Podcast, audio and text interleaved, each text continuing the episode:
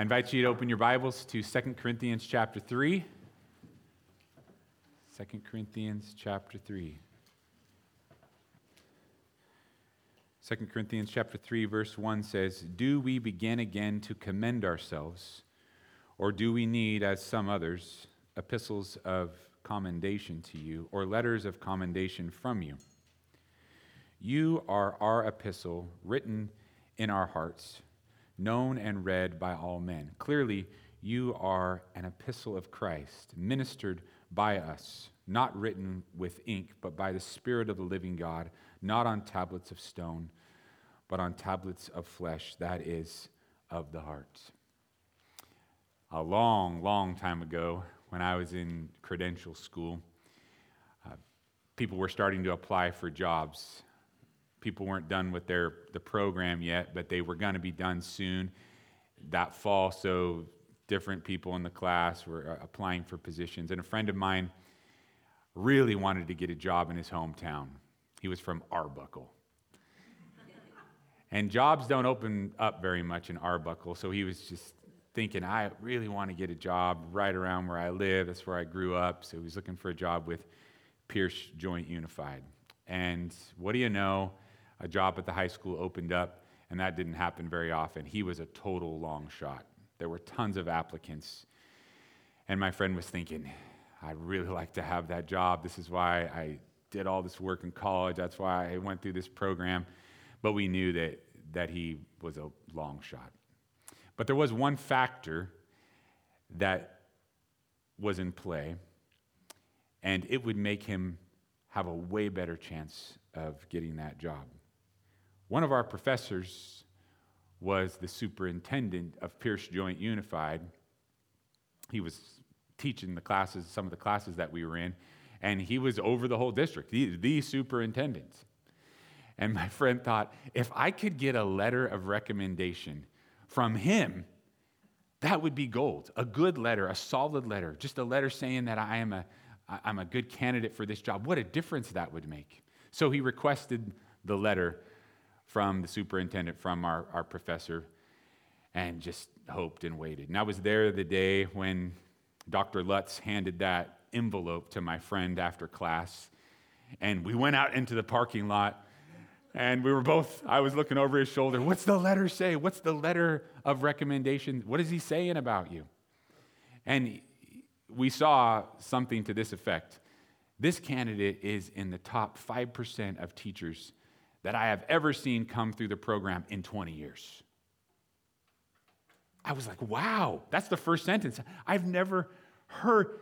Do I need to tell you that my friend got the job? that and he got the job because of who wrote that letter of reference, of commendation, of recommendation for him.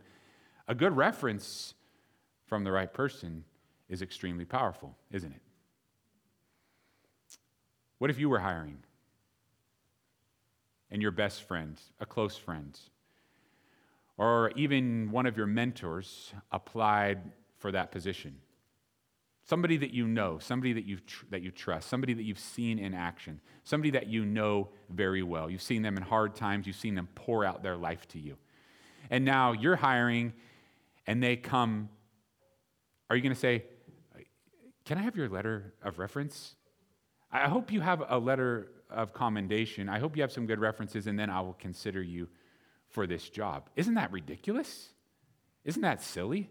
Why would you ask for a letter of reference for somebody that you know so well, for somebody that's so close to you? You've been the beneficiary, and put this in the context of godliness, of their life giving to the kingdom of God out of the business world or the corporate world or the district world and saying, I know who they are. They're close to me. They've given to me. I've seen their character. I've known of their faithfulness.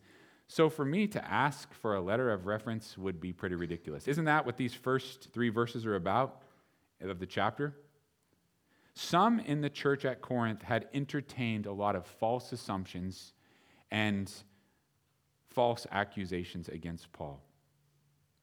It's true, most people are, are really quick to judge even when they don't know the situation. Isn't that true?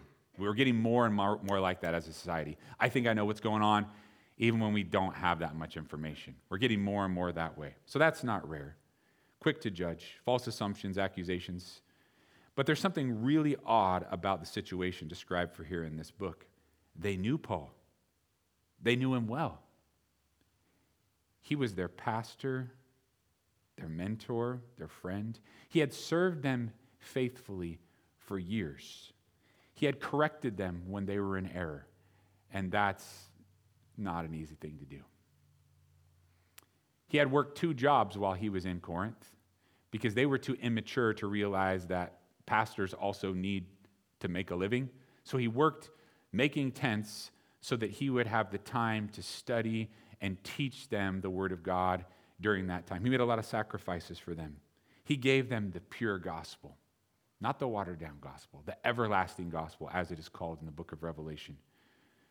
He taught them the word daily in the school of Tyrannus. For a year and a half, he was there, at least a year and a half, he was there doing that. And now, isn't this more than just accusations or, or assumptions? This is actually betrayal, isn't it? Because they know Paul and they're stabbing him in the back. So, Saul, so Paul, I should say, gets sarcastic and ask them, Do I need a letter of recommendation for you to, to believe in me? Do I need to get you to write a letter of commendation or recommendation for me? It's ridiculous. You know me. You've seen my life. You know how I've treated you. You know what a huge part of your life you have been. Beware lest the current church be like the Corinthian church in this manner. What were they doing? They were coddling the charlatans and they were accusing the faithful. And it's true, many are quick to side with the most recent whisperer instead of the one who has openly declared the truth for years and years. Smearing has been going on for centuries, and that's what was happening right here in the church at Corinth. Paul had some bad reviews, but those who knew him knew better. Lies spread prolifically, exaggerations like wildfire. The truth isn't as juicy to some, but it's still the truth. So now Paul submits this idea, which is extremely powerful. Look at what he says in the scriptures. You are living proof of what I have poured into the kingdom of God. That's pretty powerful. He turns it on them and says, Look at your life and all the good that God has done, your salvation and your sanctification. You are living proof that I have poured my life into the body of Christ by the Spirit of God. Now, in this place right here, I am living proof that you have poured your life into the kingdom of God. You are living proof that I've poured my life into it. And some of you can say that chair to chair across the aisle. Isn't that true? What else do you need? Paul had years and years invested, a lot of faithfulness, a lot of teaching, a lot of love. But now the Corinthian church say, We have this one thing against you. You didn't come to visit us. So it's like they're literally like 99% that this guy is really a minister for the Lord, but there's that one sticking point. Yeah, I, I just don't like that about you. Have we become such customers of the ministry that we would do such the same, the same thing? Now, it's easy to stand back and say, oh, who would criticize the Apostle Paul? Biblically, look at how many people came after him in the ministry. Centuries later, we look and say, like, what a solid guy, what a fervent guy, what a faithful guy for the kingdom of God. But it wasn't like that when he was walking on this earth. There were a lot of accusations. There was a lot of trouble. And here is Paul like pointing out the ridiculous nature of this. Among ourselves, let's remember the work that God has done in us and not take that lightly. You know why that work has occurred? Because he has used his spirit and he has used his people. We are vehicles, we are instruments of the Lord in each other's lives. I know many of us are individualists, we like that mode quite a bit. But biblically speaking, you are the product of somebody else's fervent service in the kingdom of God. Now, we're going to get to all glory to God and only because of God. But you see what Paul is saying to them? We are living epistles. Now, you can take this analogy too far and say, well, epistles are perfect because they're in the Bible. There's no error in them, and I need a lot of editing. I'm not like a perfect epistle. People do that with the Bible, they're taking the analogy too far. The idea is that you and I, more and more, are to represent Christ. Our lives are to speak the truth of Jesus to people, are they not? You've heard it said before I didn't get a good read on him. Well, what does that mean? Well, what's coming from their life? I'm not really sure what's there. What's the read on me? What's the read on you? Is it of Jesus? It's not saying that we're without error, it's not saying that we're without correction, but is the overall course of our lives and what's beaming from us a lot of self or is it a lot of the Spirit? We are living letters, living epistles. Let's be accurate ones. Let's be ones that really shine by the Spirit of God the truth of Jesus Christ. Look at what it says about where this change takes place. Did you notice that? Is it on a stone? Is it on a piece of paper with some ink? No, it's in the heart, isn't it? The, see, the heart's the issue, the heart's the problem, the, the heart's, it's the seat of your desires. Are you listening to me? When the Bible says heart, it doesn't mean that muscle that pumps blood throughout your body. It means the center of your desires. This is a heart change. When we want to illustrate that something's not going to change, don't we sometimes say, it's set in stone? Don't sometimes say, it's not written in stone, but we, we try to say, well, this isn't totally sure. But if we say something set in stone, we're trying to say, it's going to last, aren't we? Really, shouldn't we say, it's set in the heart? Because stone can break. Didn't the tablets of stone break when Moses threw them down to the ground. Even etching in stone can wear away. But a work of the heart is eternal. So we should say, it's set in the heart, not it's set in stone. Not in some sort of warm and fuzzy way, but God has given me a new heart.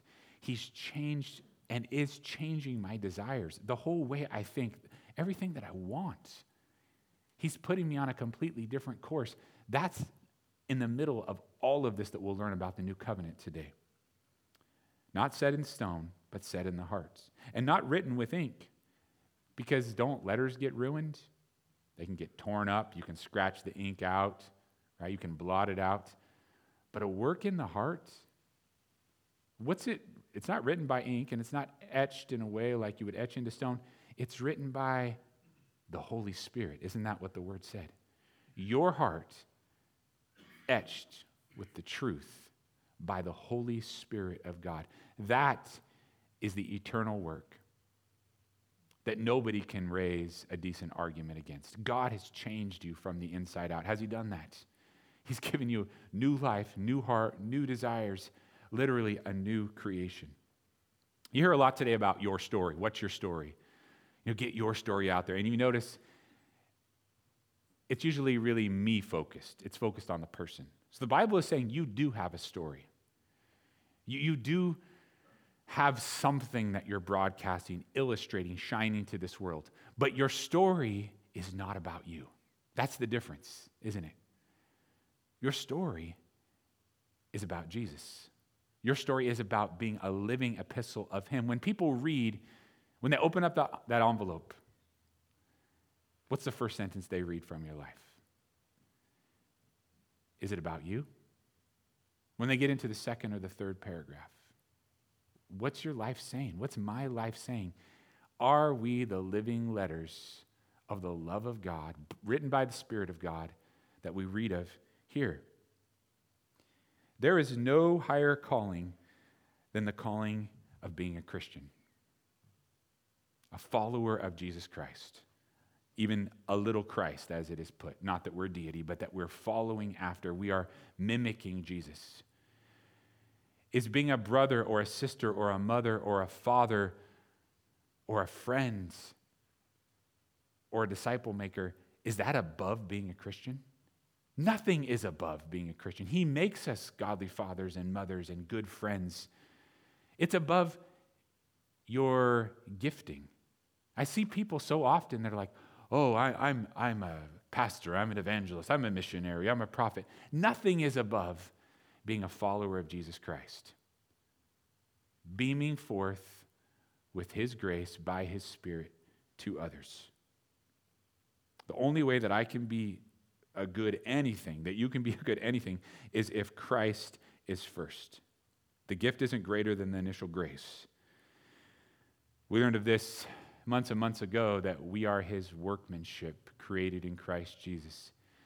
And that workmanship is his poema, his poem. We're illustrated. Here it's saying we're letters. The Bible is reiterating this powerful truth that you have a scent. Do you smell like Jesus? You say something with your life. Is it an epistle like what you read here, full of knowledge and grace?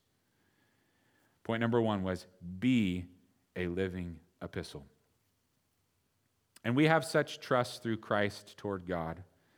Not that we are sufficient of ourselves to think of anything as being from ourselves, but our sufficiency is from God, who has made us sufficient as ministers of the new covenant, not of the letter, but of the Spirit. For the letter kills, but the Spirit gives life. Point number two have confidence in God for discipleship. So we learn that we want to be living epistles, that we are living epistles, that our lives are saying something. And then, number two, we learn that we are to have confidence in God for discipleship.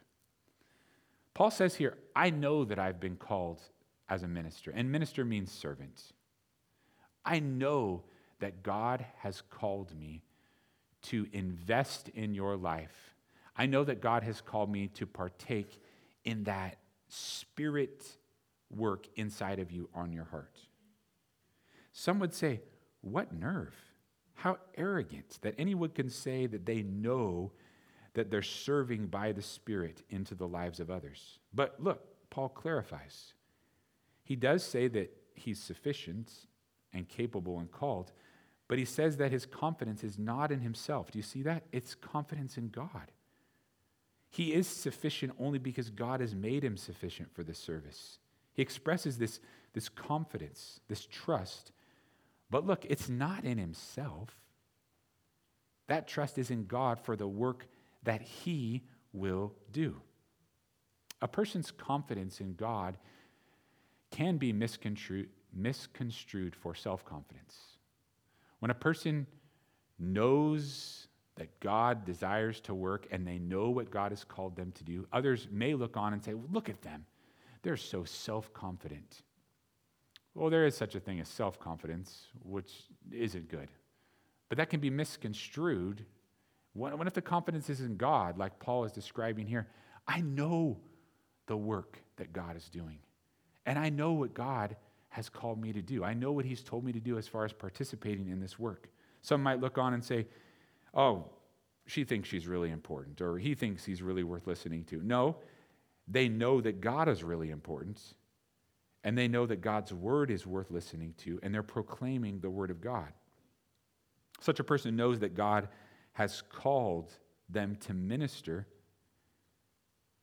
Some would like to have an apologetic, put it that way. Uh, yeah, an apologetic minister. Not me. I don't see that in the scriptures. Some would like the sheepish servant, the, the lack of clarity, a little bit of false humility. Not me. I don't see that in the scriptures. I see ministers that are confident in Christ to deliver the truth in love to people and say, No, God is doing a work and I'm a part of it, and I don't have any apologies for you about that. It doesn't mean that I'm far from perfect, but I am being used by God. You are being used by God. And the confidence is not in self, it's in the Lord because you know who He is. Paul is not saying he believes in himself, he's saying he believes in God's work through himself. Paul is also not saying that he believes in the Corinthians. Is he saying that? I don't believe in the Corinthians. I don't believe in myself. I don't believe in you guys. When you hear such things as people saying to each other, I believe in you, beware, that, that's errant. We believe in what God is doing in each other and what God desires to do and what He will do, that He's going to finish that work. But sometimes there's a little bit of flattery going on there. You butter somebody up, says, Oh, I believe in you. I don't. I don't believe in you, and I don't believe in me. But I know who Jesus is. I have confidence in him, and I know that he wants to use us in each other's lives. That's the confidence. Have confidence in God for discipleship. We don't have to be apologetic, we don't have to be sheepish, we don't have to pretend like, oh, we, we, we don't know what we're doing. We do know what we're doing. It's clearly spelled out for us in the Word of God. There's a lot of clarity there. Let's have confidence in the work of the Lord. Paul's literally saying, I'm the man for the job, isn't he? But not because I'm the man. People say, oh, you think you're the man. No, the Lord is the power. And look at the result of your life. He's turning it back to this Corinthian church, saying, Yes, you guys are unruly, but there's a lot of wonderful things that God has done in you. And that's because you heard the word. That's because I preached the word to you, along with my co laborers, Titus and Timothy and Silas. Again, let's read verse 6 so we can move on to point number three. Who has made us sufficient as ministers of the new covenant, not of the letter, but of the Spirit. For the letter kills, but the Spirit gives life. Minister the new covenant. What was Paul ministering? What was the content of his service? What was the message that he was proclaiming along with his comrades in the faith? What does it say here? He was proclaiming the new covenant, wasn't he? A covenant is an agreement, even a contract between two parties where one is superior and the other is inferior. It's not an agreement between rivals or between equals. A covenant, and in this context, you can see how it fits so well. This covenant is between God and man. So he speaks of the new covenant and says, We are ministers of this new covenant. We proclaim it, we desire to live it. This covenant would be impossible for us to give a thorough study of the whole Old Covenant, New Covenant in the Word of God. But let's get a few things straight about the new covenant and the old covenant. This is point number three minister the new covenant, which means serve it up, which means let it flow through your life, which means speak the new covenant.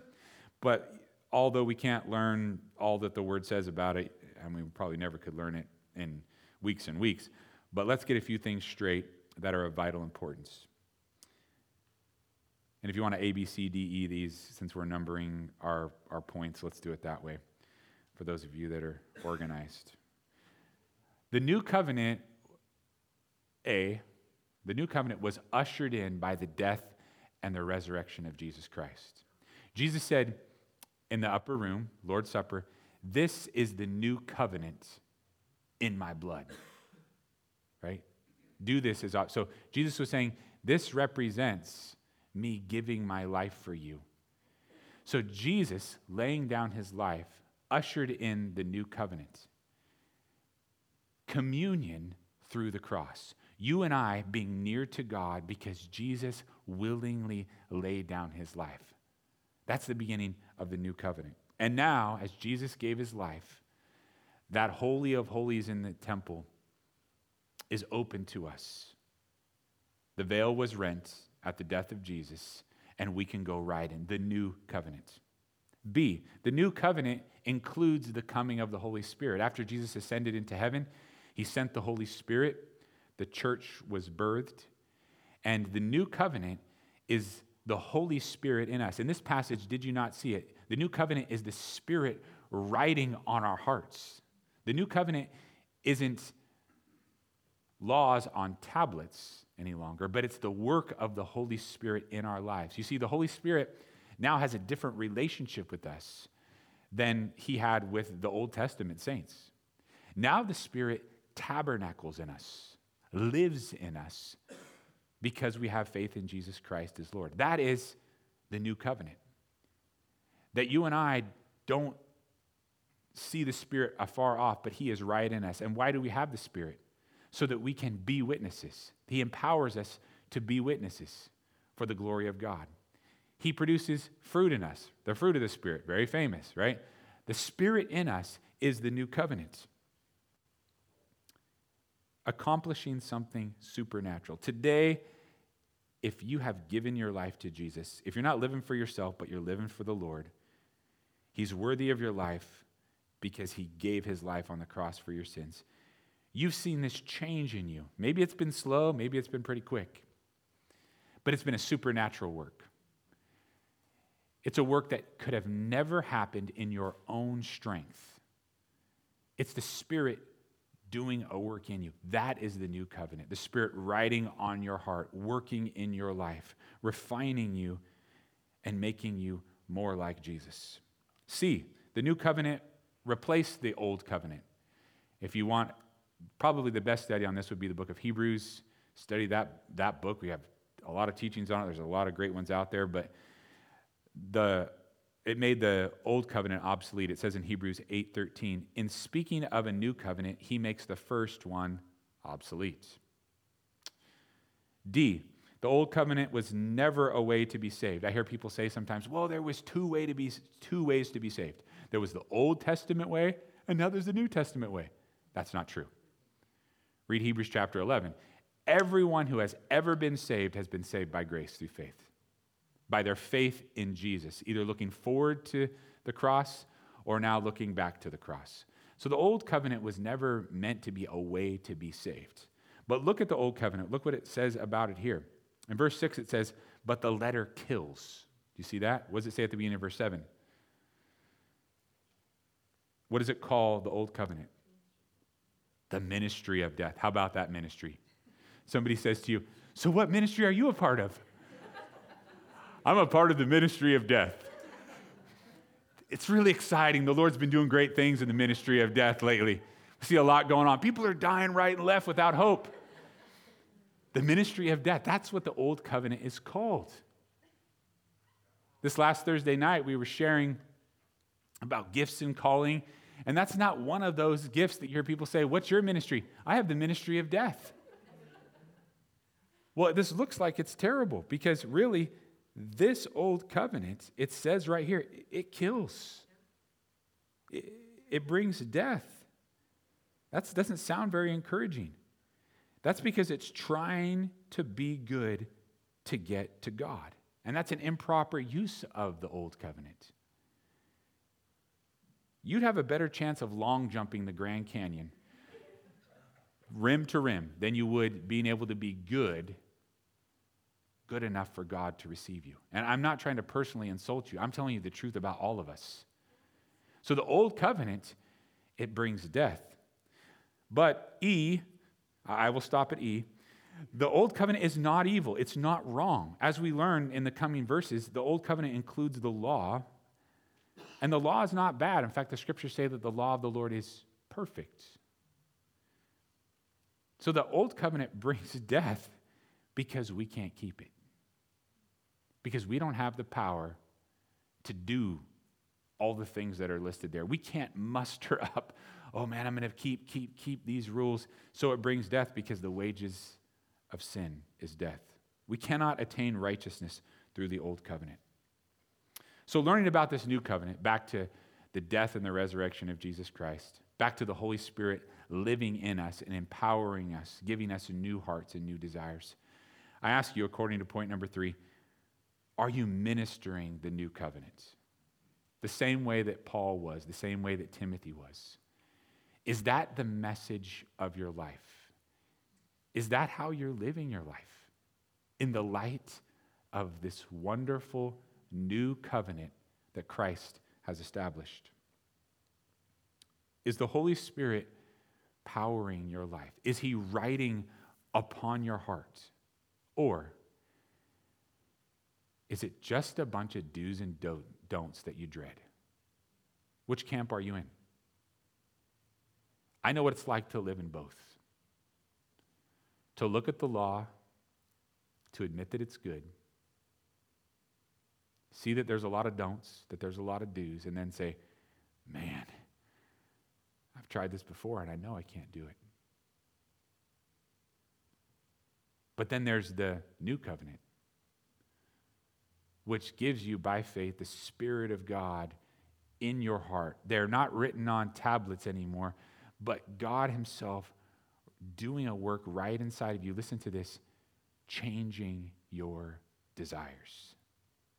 We're so mixed up when we think that, that God's going to give us all of our desires. God changes our desires to line up with, with what is good.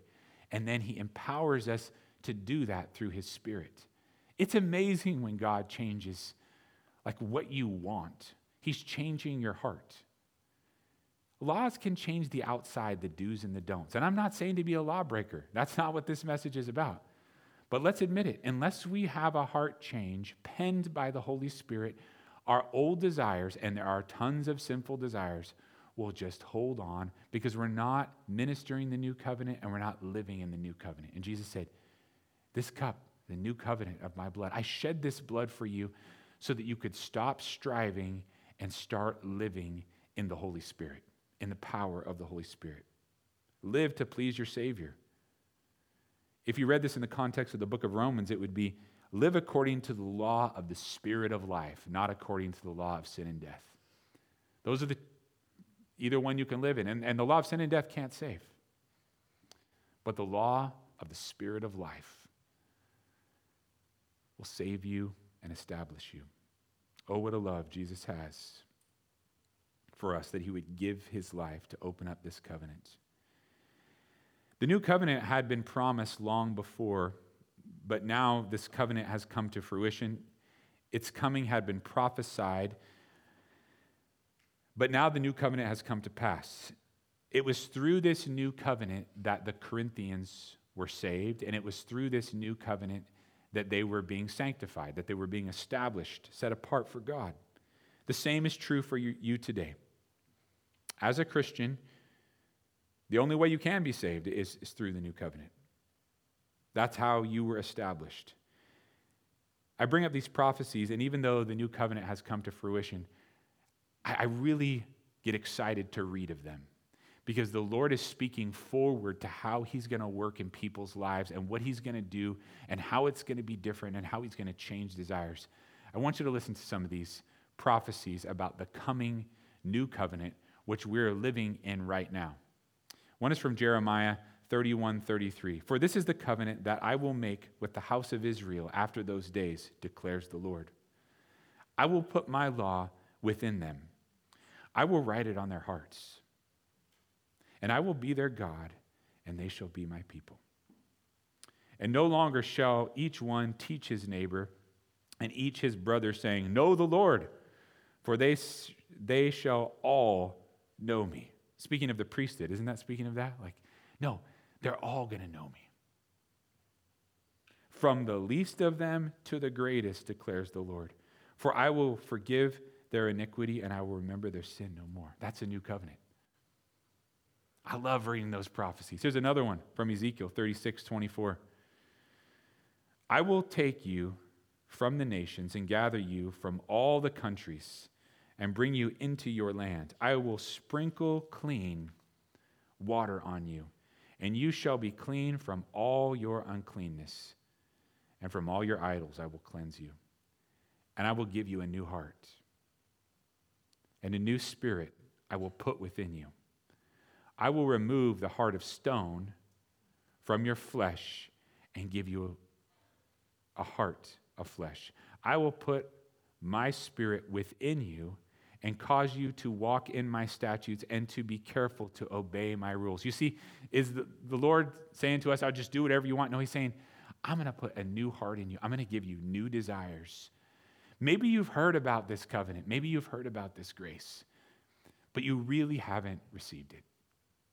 You've heard that there is a way of living that is spirit powered, but you haven't experienced it. You've heard about a faith that saves, and you have some faith, but not the saving faith, the faith that surrenders. The Lord told us this was coming. And then he came and laid down his life so that you and I could walk in newness of life.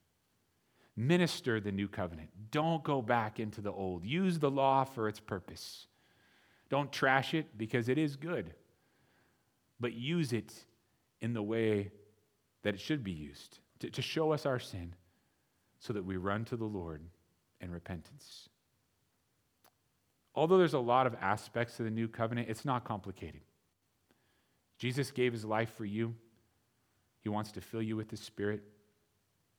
But you've got to surrender. You've got to turn from your sin and make him your Lord. If you do that, he'll save you, and you can be a minister of the new covenant and a participant of the new covenant. I rarely say this, but let's end with point number four because people, you know why I, don't do that very often? Most preachers say, and finally, and in conclusion, because everybody closes their Bibles and is like, it's like, oh, he's done. This will be one of those rare occasions. Us and me and my fellow elders, we call it driving the Jeep off the cliff. You just teach, teach, teach, boom, you're done. I didn't have time to wind down. Good. You just were ready. Teaching terminology. The fourth point is going to be anticipate the glory of heaven. Look for that in these verses as we read verse 7 through 11. But if the ministry of death, written and engraved on stones, was glorious, so that the children of Israel could not steadily look at the face of Moses because of the glory of his countenance, which glory was passing away, how will the ministry of the Spirit not be more glorious? For if the ministry of condemnation had glory, the ministry of righteousness exceeds much more in glory. For even what was made glorious had no glory in this respect, because of the glory that excels. For if what is passing away was glorious, what remains is much more glorious. We read about God giving the law in the Old Testament, and it is powerful. I was one of those kids when I read about Moses in my Bible, I was like, man, I'd like to see that. The, the pillar of fire, the, the pillar of smoke, Mount Sinai, the earthquakes, the lightning. I, I wanted the power, the glory. I was like, wow, if you could see that, how could you be worshiping a golden calf after you've seen God part the Red Sea? Like, what's wrong with these people? What, but the power that was there, even in the delivery of the old covenant. Moses, he's referring to Exodus 34, had been in the presence of God. And when he came, he didn't realize that his face was beaming because he had been in God's presence. And the, the people saw, look at Moses' face. It just has this glory streaming from it because Moses had been in the presence of God, but it was diminishing because he had to leave the presence of God and come to the people. And Paul is saying, if the old covenant delivered that much glory, think about the new covenant. That's the ministry of death. That's the message of condemnation because you can't keep the law. So you can't be saved by the law. And it was glorious, it was powerful. Now think about the glory of the new covenant. That makes me anticipate heaven. I'll back up a little bit and read to you from Exodus 19 16, since you might need to hear about the power of the delivery of the old covenant. On the morning of the third day, there were thunders and lightnings, and a thick cloud on the mountain, and a very loud trumpet blast, so that all the people in the camp trembled. Lightning. I love lightning. Some struck just a couple weeks ago, just right by my house in Arthur's Field, and it was just boom, powerful. Then Moses brought the people out of the camp to meet God, and they took their stand at the foot of the mountain. Now, Mount Sinai was wrapped in smoke because the Lord had descended on it in fire. The smoke of it went up like the smoke of a kiln, and the whole mountain trembled greatly. And as the sound of the trumpet grew louder and louder, Moses spoke, and God answered him in thunder. The Lord came down on Mount Sinai to the top of the mountain, and the Lord called Moses to the top of the mountain, and Moses went up. And the Lord said to Moses, Go down and warn the people, lest they break through to the Lord to look, and many of them perish. That's the glory, that's the power that Paul is referring to here the glory that was in the old covenant. That's a lot of power. the presence of God radiating from Moses. What will it be like when we're in God's presence all the time? That's glory beyond our understanding. That's splendor beyond what we can even think of. That's brightness beyond what our brains can fathom. Moses carrying tablets etched upon New covenant, Jesus holding our hearts, written on by the Spirit. How much more glorious? We live in the new covenant now, and we have glimpses of this glory. 1 Corinthians 13 12. For we see in a mirror dimly, but then face to face. Now I know in part, then I shall know fully, even as I have been fully known. This is saying we get glimpses of the glory of God right now. I know God, but I don't know him the way I'm going to know him when I see him face to face. I'm looking through a mirror, I'm looking through a glass that's not rendering a perfect resemblance. But there will come a day, face to face, and it will make the glory of Sinai look like nothing. The word is calling to you and me to lift up our heads and anticipate the glory of heaven. Right now, we have a taste of what is to come. And I want to taste every bit of that glory that I possibly can. can. Fanny Crosby, one of my favorite songwriters, wrote, Blessed assurance, Jesus is mine. Oh, what a foretaste of glory divine. Like, I'm walking with Jesus, and that's just a taste of the glory that I'm going to live in for the rest of my days. He's got these unruly believers that he's addressing. And you might think, oh, heaven's too lofty for them to think about. They're so busy picking each other apart and arguing about Paul and Apollos and, and Peter, and they're so busy bickering. They, why even teach them about heaven? They, they, they can't even get up there. You know, they needed to set their eyes on the eternal, didn't they? If then you have been raised up with Christ, keep seeking the things above where Christ is, seated at the right hand of God. Isn't that what the word says? Set your mind on the things above, not on the things that are on this earth. For your life is hidden with Christ in God. It's not here. Your life isn't here, your life is in glory. Anticipate the glory of heaven. Lift up your head from this dark world and look forward to the light of heaven. This world is getting more and more perverse, more and more dark, more and more weird. I want the light of God. We don't have to be drawn into the darkness of this world. In fact, walking in the Spirit is the total opposite direction. We receive more and more light, more and more glory. Yes, and we live in a world that's getting more and more dark. We're in it, but not of it. This new covenant minister it, anticipate the glory of God. As we sing, you're going to ask God for a heart change. I need one of those. You need one of those. I need more of the Spirit riding on my heart. I can't ever say, like, oh, I've had enough guiding of the Spirit. I've had enough fruit of the Spirit. I'd have enough empowering of the Spirit. No, I want to walk in the Spirit. And I want Him to be writing and writing and writing, yes, my salvation, but every bit of his good truth upon my heart and upon yours. Nicole and Gary and Christian are going to come up. And these are the words of the psalmist, where he says, Create in me a clean heart. It's like, God, just give me that brand new heart, renew me. If you haven't believed in Jesus, you need a brand new heart. That comes by faith in Him. Confess Him as Lord today. If you have believed in Jesus, ask Him to restore to you the joy of His salvation. Say, I, I know who you are, Lord. I need the joy once again of the salvation that you provided for me.